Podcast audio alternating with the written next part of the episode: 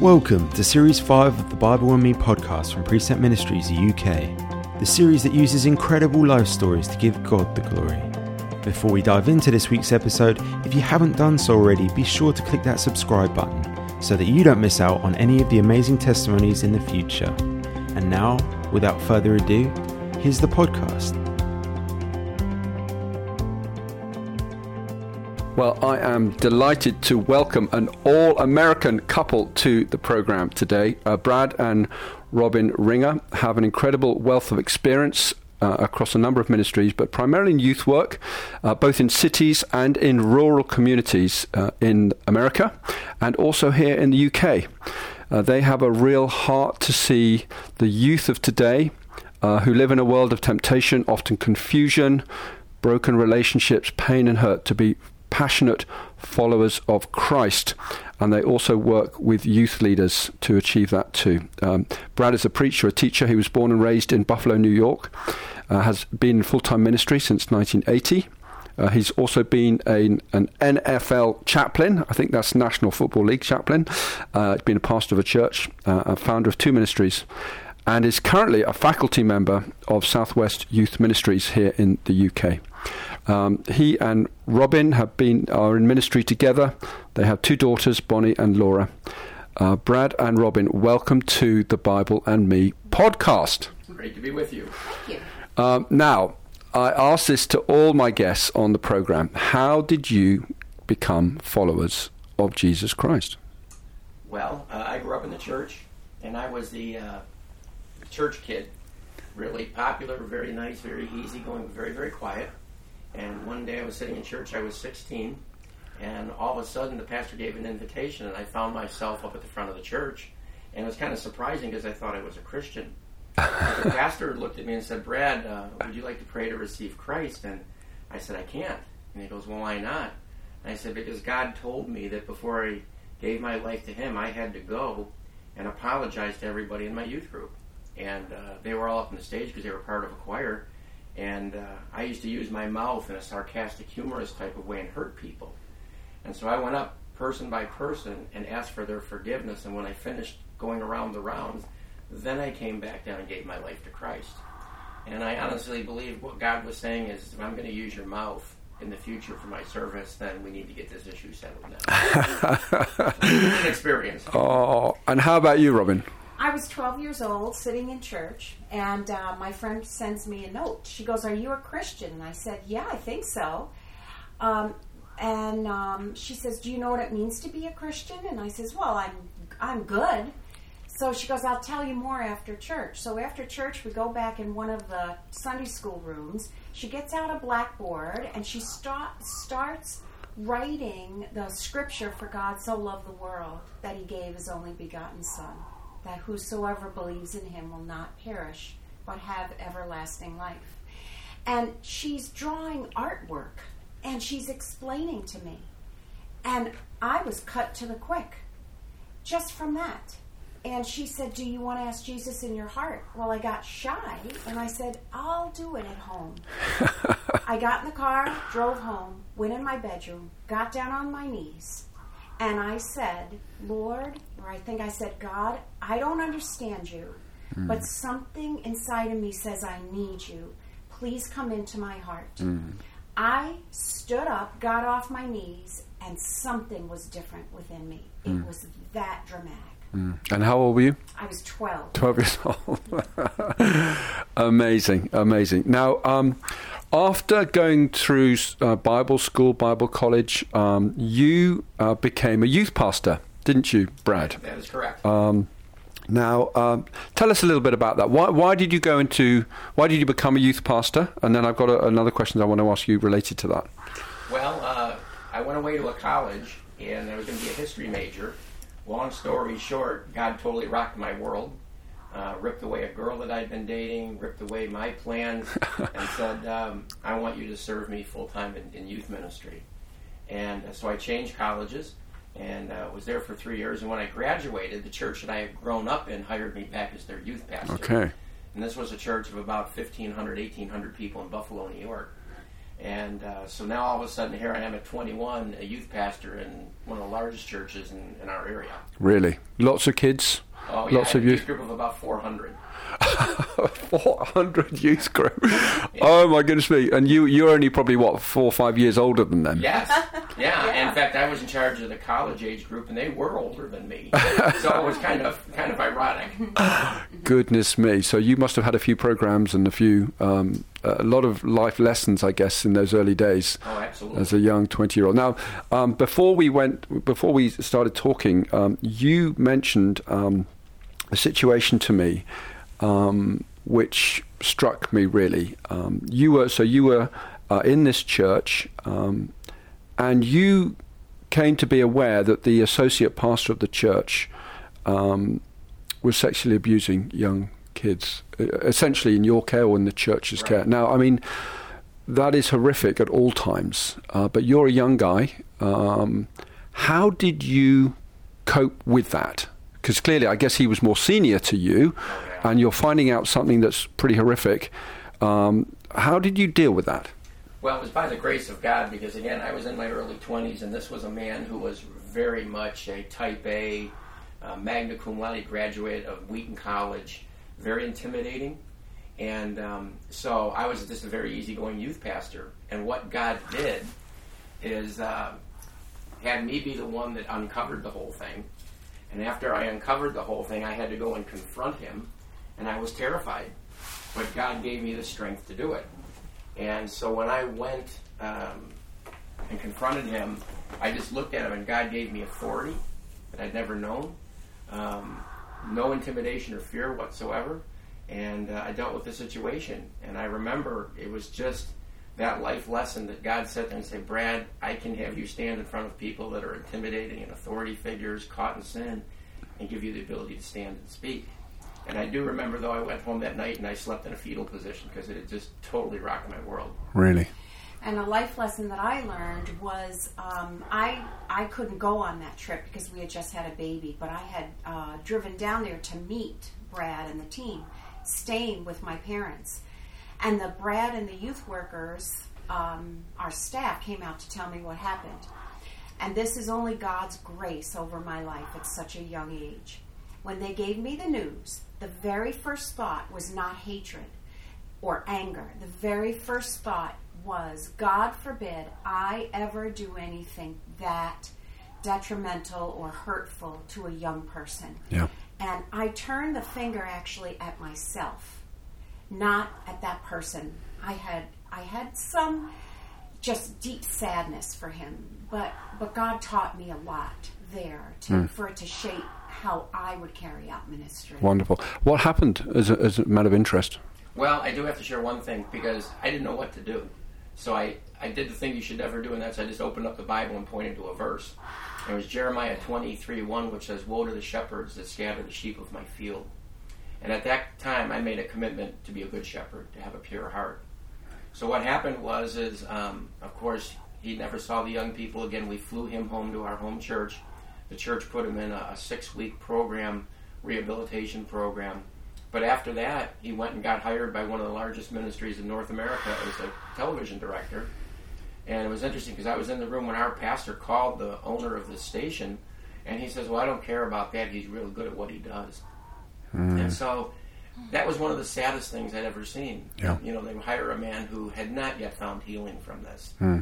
Um, but the interesting thing was, is we went into four years of the most fruitful youth ministry we ever had because these kids were broken, and broken people need shepherds, and they let you minister to them. Yeah. So God did some great things through it too. Wow, wow, wow. Amazing. Now, for 10 years, you were, uh, for a period of 10 years, you were both pastor of a Baptist church and then director of a Christian center. And during this time, you were an NFL chaplain. Now, Yes. I, I, I don't think we have NFL over here in England, but, but uh, what, was, uh, what did this involve uh, and uh, what impact did you have on, on the players? Well, I don't know if I can say what impact I had, but uh, I remember the first time I walked in, I had my daughter Laura with me, who was like four or five, and she's a tiny little petite blonde. And these guys are behemoths. I mean, they're absolutely huge and incredibly intense individuals. When you walk in there, they don't smile, they don't laugh. If you tell a joke or if you say something, you can't get any visible response from them. Okay? So I get up there. And the first time I spoke, I was really nervous until about halfway through, the Lord said, They're big boys. That's all they are. They're playing a game. but this is their livelihood. And the intensity that they have, and yet they still would take an hour on a Sunday morning and come out before the game and want to meet with the Lord, really impressed me.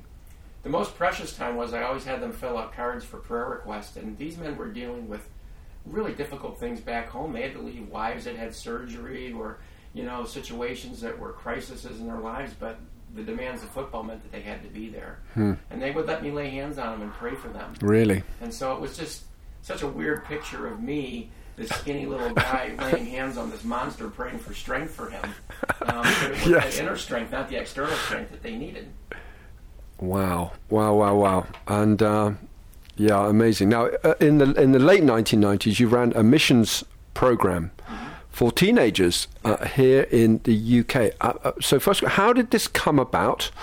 And uh, in those early uh, late 1990s, how did you find the teens here in the UK? So, how, how did you get to come to the UK, and how did you find the teenagers that you were ministering with? God had always laid it on my heart to come to England since I was a young man. And Robin shared that vision, but not quite as strongly. And then one year I just said, I'm going to fly to England. So I got in a plane with a friend of mine. We flew to Blackpool, England in February. and if anybody goes to Blackpool in February and comes back to England, they deserve a special praise because it was a cold, rainy week. But I met a friend of mine, and uh, we connected immediately. His name's Pip Piper. And um, started bringing teams over to his church in Birmingham, England. And so I think the first year we brought like 10 kids, and then the next year we brought like 15 until halfway through our experience we were bringing teams of 50, 60 kids over. Oh, goodness me! Working on the streets of Kings Heath and Birmingham and Handsworthing, which was some of the rougher parts of the suburbs of, of London. But we found great success. So, when you so just be clear. Um, so, when you say working on the streets, what were you actually doing? Just taking teams out, going to parks, going on the street, and letting them just build relationships and share their faith. And it was interesting because um, our our philosophy was we didn't come and have programs. We just came over to serve local youth ministries and to love the people of England and love the Christian young people that we were working alongside. we really loved individuals, and this has always been a focus that individual people are always the most important thing. So we worked hard at um, staying in a location for two weeks to build relationship. And one of the things we would do is um, each day the kids would come after school because it was still towards the end of their school year, and they would come. And we build relationship little bit little bit and then we'd say okay on sunday morning meet us at mcdonald's and we're going to pay for your breakfast. And then after breakfast then you're going to go to church with us. And it was just a fabulous way to build uh, area youth groups. We didn't tell them they were going to go to church with us on Sunday. They just did. These were non-church kids that would not go to church, but then all of a That's sudden right. they would follow us, and our kids would always lead worship on Sunday morning. We had like a little impromptu choir of like 40 kids, but on this morning there was 80 kids. There was 40 unsaved kids singing with us praise songs in church on a Sunday morning. Wow. And many of those kids came to know Christ over the years. Really? I tell you a fascinating story was there was a woman that came um, to one of our teams. Um, I'm going to say this very quickly for the sake of time. She was from Cornwall. She was playing the Wicked Witch in Hansel and Gretel in London, and a voice came to her and said, "Go to a church." She goes and finds us um, we end up leading her to Christ. And when she has, when she had prayed the prayer to receive Christ, and Brad baptized her with water, she started speaking. Brad encouraged her to pray. Do you know what was coming out of her mouth? Scripture. She had never read the Bible and the scripture started coming out and brad says alex do you know what you're saying she says no you're reciting the bible it was an unbelievable event Um, yeah, incredible. God works in mysterious ways, doesn't he? Yes, he he really, does. really does. Really does. Now, in 2005, you started working with uh, Southwest Youth Ministries uh, in the UK and have been involved with them ever since. Um, how has our youth changed over the years since you first got involved with the ministry? And um, what impact do you see our current culture having on the youth of today? Well, there, there's two questions in the first question, and is there's how have young people changed, how have Christian young people changed, and how have secular young people changed. You know, over the past 15 years or so, Christian kids, even though they might be in church as much as the previous generation, don't absorb it. It's like they, it this has become information to them, and they don't know how to process it or use it. So it's like they have a lot of biblical facts and information and knowledge, but it's just nothing more than any other information they file away. So over the years, we've seen kids. I don't know if this even is going to sound right. Less spiritual, um, Christian kids than before. So you have to teach slower and more methodically, if that makes sense to these kids as they're coming in over the years. As far as the unsaved kids, they have definitely become more secular, uh, less uh, embracing any Judeo Christian values, very few absolutes. Um, to them, spirituality is okay, but religion is terrible. Um, so you have to go back when you're trying to reach the secular culture and dialogue with them, even about defining simple words like God, love, Bible. Um, hmm. I've actually considered myself almost like a Wycliffe Bible translator when I stand with secular kids because you can't use Christian jargon anymore. Even some of the phrases that we thought that they understood, they don't anymore. So it's it's like learning a new language. Really, this generation, yeah. Really, and is this? Would you say this is the same in, in your country in the states as well? Similar? Absolutely. You know, we always joke because a lot of times we'll talk to Brits and they think that America is a Christian nation, and yes, we have our problems. Um, but the reality of it is, is very few young people in America are on fire for Christ. Mm-hmm. A lot of churchgoers, um, but that Christian subculture is being affected by false religions, poor discipleship, um, secular thinking, relativism, uh, gender confusion. So there's little difference basically between your typical church kid and a secular kid, other than the one kid might call himself a Christian. Yeah, yeah. Now you founded a ministry called Pure for God. Tell us, tell us about this ministry, its goals, its aims, how it came about, and, and what you're seeking to achieve with it. Well, it's interesting as we were sitting around a table, we were discussing what we should call our ministry, and our heart has always been for purity. You know, when I, at a young age, had to endure my youth pastor, you know, abusing my own kids, um, it heightened my heart for purity and other circumstances in life that led me to there. So I've always been a person that, that talked with young people about purity and revival and seeing God if you have a pure heart and everything. And but I remember one time I was sitting at a table with a very good friend of mine who was a Youth for Christ director, and I said, I think we're going to name our ministry Pure for God. And he looks at me and goes, Well, why don't you just paint a bullseye on your chest? And I said, Well, what do you mean? He says, Not only is the world not going to understand that, but there's going to be a lot of Christians that don't understand that as well. The call to be pure for God, the word pure has a tendency in some people's mind to infer legalism or a strictness or a, a Puritanism. And that's not us at all. It's just simply the Holy Spirit living out in our lives um, the life of Christ. So it's a very freeing experience to live pure for God. And and it's also that place of holiness, and people in the church are uncomfortable with that. And um, I guess how I could bring this down to everyday living. In my time with the Lord, every morning, which is what I guard, is that He speaks to me about my life. Is there anything in my life that is not pleasing you, Lord? And it, that is not to wear me down or discourage me, because with our Lord, He He um, is full of grace and He forgives. He's a forgiving God.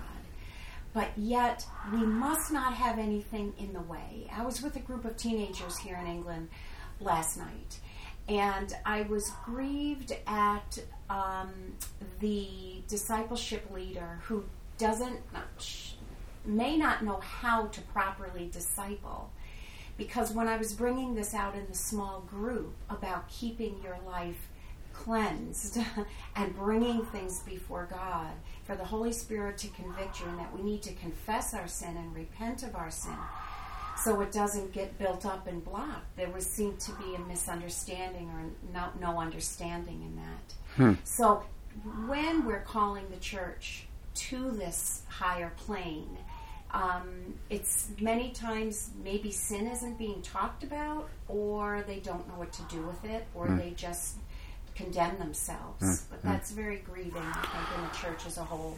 So, how important are the s- this term spiritual disciplines um, in this pursuit of purity and holiness and, and walking in righteousness before God? Well, um, I wouldn't say that I'm a strict adherent that the spiritual disciplines are the only key to that, because then it can turn into this monasticism. But um, to me, solitude is necessary in our world. If you're going to have a life that's honoring to Christ, you better spend a lot of time in quiet with Him, because our world is so wordy and so noisy and so distracting. Um, but you know, there's like disciplines like simplicity. Um, the more you own, the more you're responsible for. The more you're responsible for, the busier you are, and the busier you are, the less time you have to spend with Christ. So we've tried to encourage disciples, you know, to be able to sit there and say, yes, you can have nice things, but don't feel like you have to own everything because when you do, then you have to maintain it.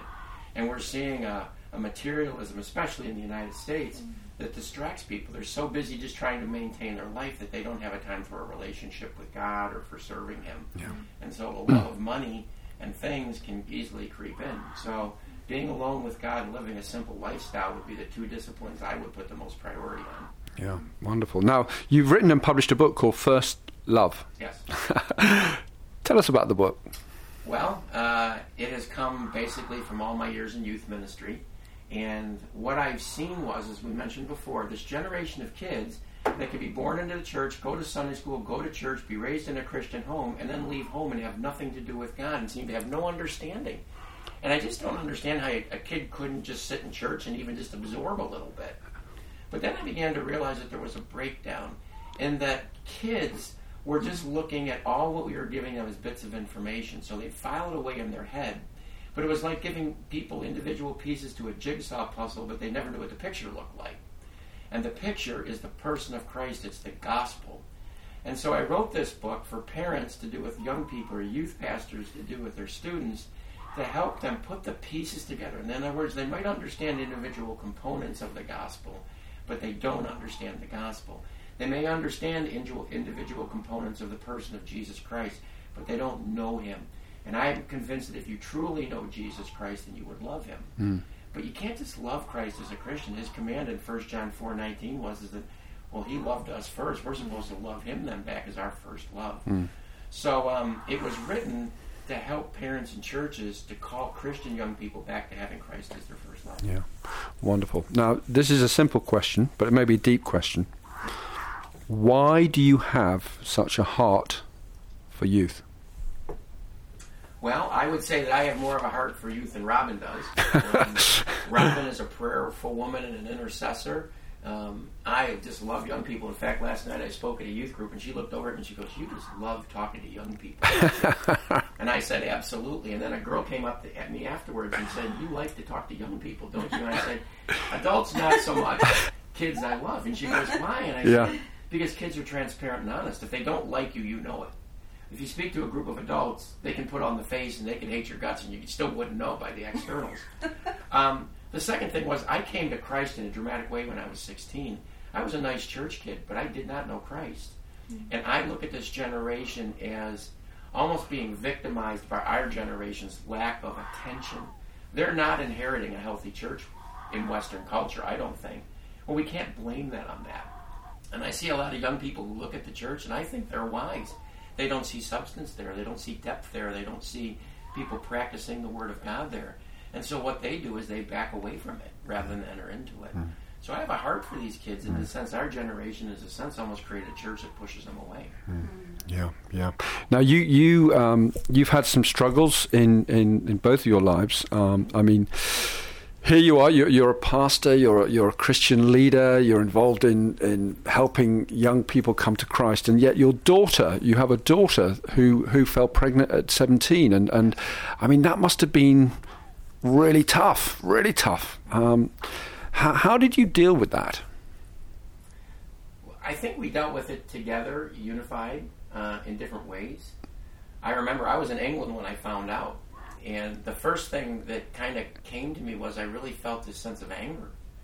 And because, you know, when you're the director of Pure for God Ministries and your 17 year old daughter's pregnant, it's not really a, a good thing in human terms. And I was laying in bed the day that I found out, and God just said, I want you to praise me. So I started praising God, and as I did, literally this like dark cloud formed over over me. And I really think it was a spirit of anger and, and, and, and, and hatred. And I just looked and I said, You will not have me. And it just kind of dissipated. And then all of a sudden, God came to me and said, You know, Brad, you've worked for years and years and years reaching young people and loving kids that were in hurting situations. But if you can't show mercy to your own daughter right now, then it's kind of disqualified all the things you've set up to this point. Hmm. And God gave me this overwhelming mercy for my daughter.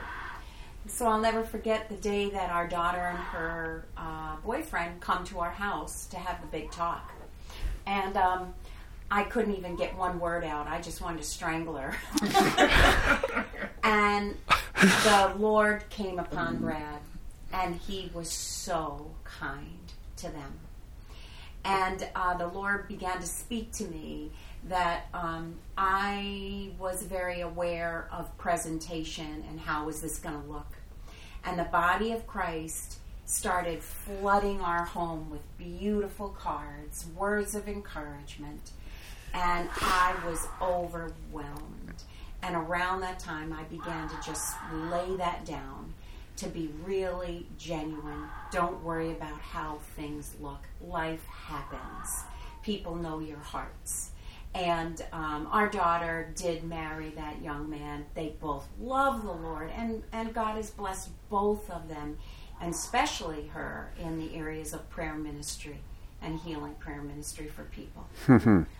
so, how would you, how would you, uh, what would you say to other parents who find themselves in a similar situation? I think the first thing I'd say is it's not the end of the world. it seems like that. And it is in some ways a reflection of you, but it really isn't. You know, our, our young our young people when they grow into adulthood make choices just like we did. And we sometimes we make good ones and we make bad ones. But be honest with you, Laura could have done a lot of things worse than that. Mm-hmm. She never went off into drugs. You know, she never went off into this uh, abandonment of God. I would hear her on the phone witnessing and sharing her faith with kids while she was pregnant. Mm. She made a mistake and she failed, but um, she still had a pure heart. And I just, if, I, if there's parents out there, if you've raised your kids the right way and they make a mistake or they fail, even if it's a big one, trust God in them. Trust that the mm. Word of God and the things you've put into them will rise to the surface eventually. Mm, yeah. Now, you, have also had uh, illness over many years with your health, and you recently had a car accident uh, suffered a fractured vertebrae, blood clots, and um, you know that that must have been very traumatic. Um, how has this shaped you as a Christian, as a leader? Recognizing that actually there's pain and there's hurt and there's stuff that happens in our lives, and, and where's God in all of that? Well, that's a good question because sometimes he's hard to see, especially in the early stages. Um, but what happened was is literally God collapsed my entire life. Not only did we have the accident, we had a huge family situation we had to deal with, and at the same time, God called us to move house from New York to Florida, all within a period of just a couple of months. And um, it was like literally God deconstructed my health, our home, our family, and I used the word collapse. And so, being in such sad shape with not being able to do anything, I had a lot of solitude. It wasn't my choice, but you know, I didn't have anything else to do. And God came and confronted three sins in my life. The first one was the sin of control. And I remember I was out on the beach and I was talking to the Lord and I said, How am I controlling? He says, Brad, you know, controlling is not always this heavy handed control. You have subtly tried to guide your family and your life um, and try to move people in situations to come to a, a result that you wanted. That's control. So I, I confessed that. And then the second one, he said, uh, You worry. You have fear in your life now. And I've never really been a fearful person. He says, This has got to end. So he started dealing with. Um, I had many words spoken to me when I er, was early in the accident. Oh, you could have died. That blood clot could have killed you. You know, and those words stuck with me and created anxiety and anxiousness. So there was that fear there. But the third one surprised me too because uh, he said, "You know, Brad, I you're trying to rob glory from me." And I said, "Well, how am I trying to do that?" And he says, "Because you keep looking back. You keep looking at the past." You know, the accident, the situation with your family, the pain that you've been in, those words of death. He said, as long as you turn around, you're going to see the shadows behind you, and they're always going to pull you away from me. He says, I want you to turn and face me and face the future with confidence. Because as long as I put the past behind me, I'm giving God the glory. But if I look at the past, I'm focusing on that and robbing God of what He's going to do in the future.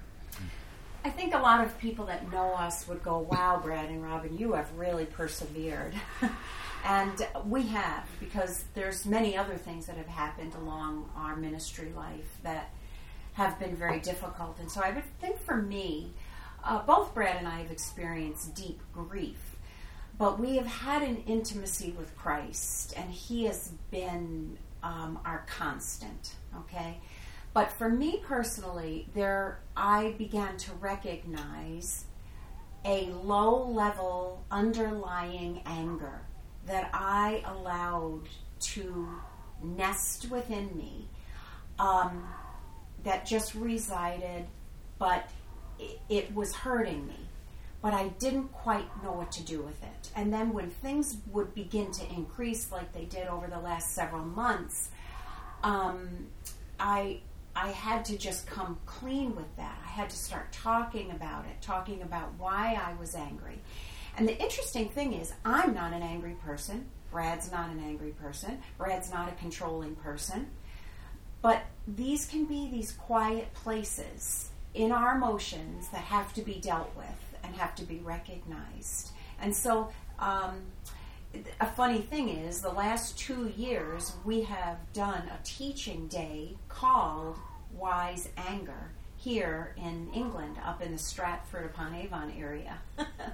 and so when we did it last year, you know, we brought a lot of our things that we had gone through as we were teaching people. And then lo and behold, the Lord says to Brad again, I want you to teach on that same subject. He took us another layer deeper and God used it in in a powerful way just a few weeks ago. Mm. So God ministering in painful, difficult circumstances, and I, yeah, it's interesting. I, I find you know the tough times that I've been through. There's always, for me anyway, there's it's just one purpose, and that is God wants me more focused on Him. And more obedient to Him, and more giving to Him, and you know that's the purpose. And, um, and you may have noticed that we are quite transparent. People do say that that's a mark of our relationship. Um, with, and as we minister, hmm. we we are transparent, and this is something God desires from the body of Christ is honesty. And I think it keeps the body of Christ from loving one another, embracing one another, having fellowship, true fellowship.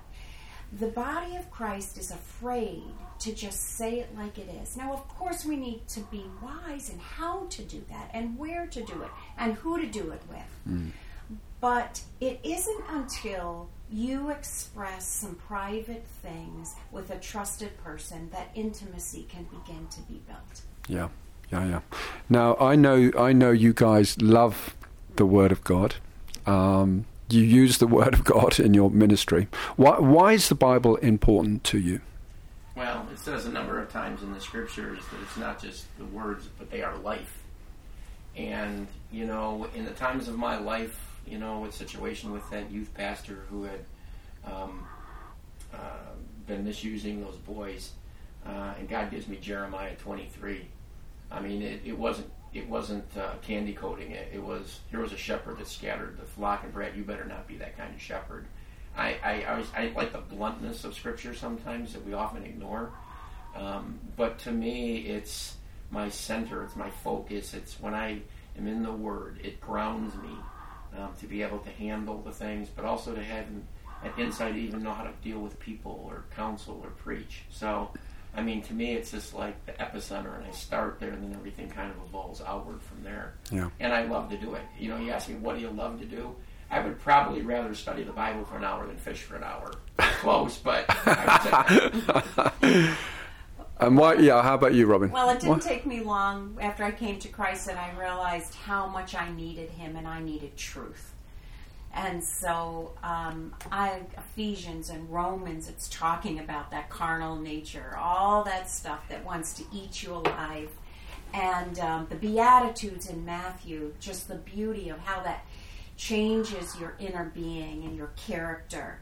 Um, I have really recognized that I need it for refreshment. Um, I love thy thy word is a lamp unto my feet and a light unto my path.